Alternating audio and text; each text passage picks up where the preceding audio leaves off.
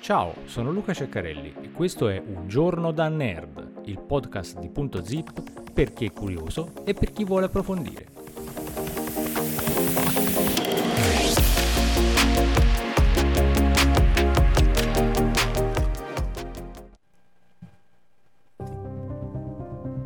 Dopo quasi un decennio di colloqui, le nazioni del mondo si sono impegnate venerdì a ridurre drasticamente le emissioni di gas che riscaldano il pianeta prodotte dagli aerei, il tutto entro il 2050, una pietra miliare negli sforzi per alleviare gli effetti sul clima di un settore in rapida crescita.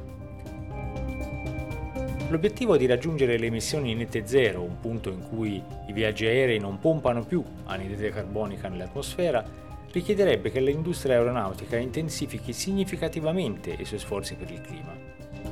In precedenza le compagnie si sono affidate alla compensazione dell'aumento delle emissioni del trasporto aereo attraverso programmi di piantumazione di alberi o attraverso una tecnologia ancora da provare per estrarre l'anidride carbonica dall'aria. Ma per raggiungere lo zero netto, le aziende e i governi dovrebbero investire centinaia di miliardi di dollari in aerei sempre più efficienti, in carburanti più puliti, per ridurre drasticamente le emissioni del trasporto aereo stesso. È improbabile che anche questi investimenti siano sufficienti in quanto costringono i paesi e le aziende ad adottare politiche di contenimento dei voli stessi, ad esempio eliminando i sussidi per il carburante o interrompendo i piani di espansione degli aeroporti oppure ponendo fine ai programmi frequent flyer. Questo fa ricadere l'onere sui paesi più ricchi del mondo, che rappresentano la maggior parte dei viaggi aerei globali. Secondo le stime dell'International Council on Clean Transportation, un think tank senza scopo di lucro, il 20% delle persone più ricche del mondo prende l'80% dei voli e il 2% dei viaggiatori abituali prende circa il 40% dei voli.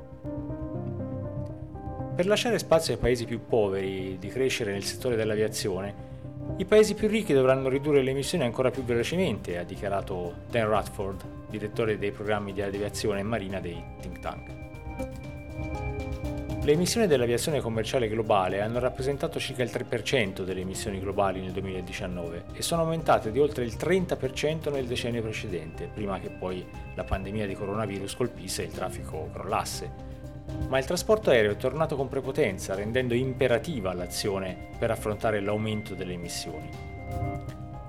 L'industria del trasporto aereo è stata lenta nell'affrontare le proprie emissioni, che non sono coperte dall'accordo di Parigi, l'accordo del 2015 tra le nazioni del mondo per combattere il cambiamento climatico. Invece un organismo simile alle Nazioni Unite, chiamato Organizzazione Internazionale dell'Aviazione Civile, ha supervisionato i colloqui sul clima questi colloqui sono diventati rapidamente un microcosmo della politica, coinvolta nei negoziati globali sul clima, con le nazioni meno ricche che sostengono di non dover affrontare le stesse restrizioni delle nazioni più ricche. L'India e la Cina, dove i viaggi aerei sono in aumento, hanno sostenuto ai colloqui di Montreal di questa settimana che i loro vettori aerei avrebbero bisogno fino al 2060 o 2070 per raggiungere emissioni nette zero.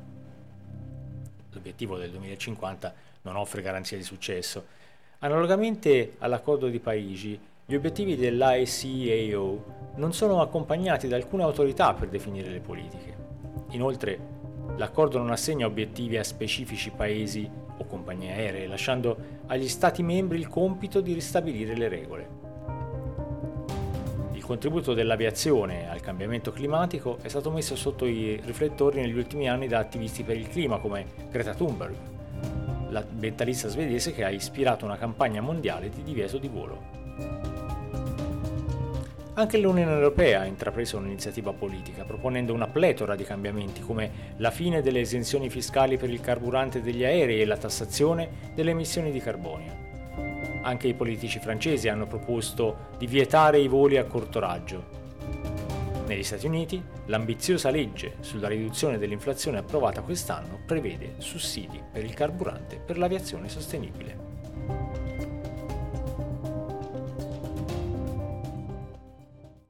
Al prossimo episodio di Un giorno da nerd. Segui Punto Zip, la cultura in un piccolo spazio, su Facebook, su YouTube e sul nostro sito www.puntozip.net.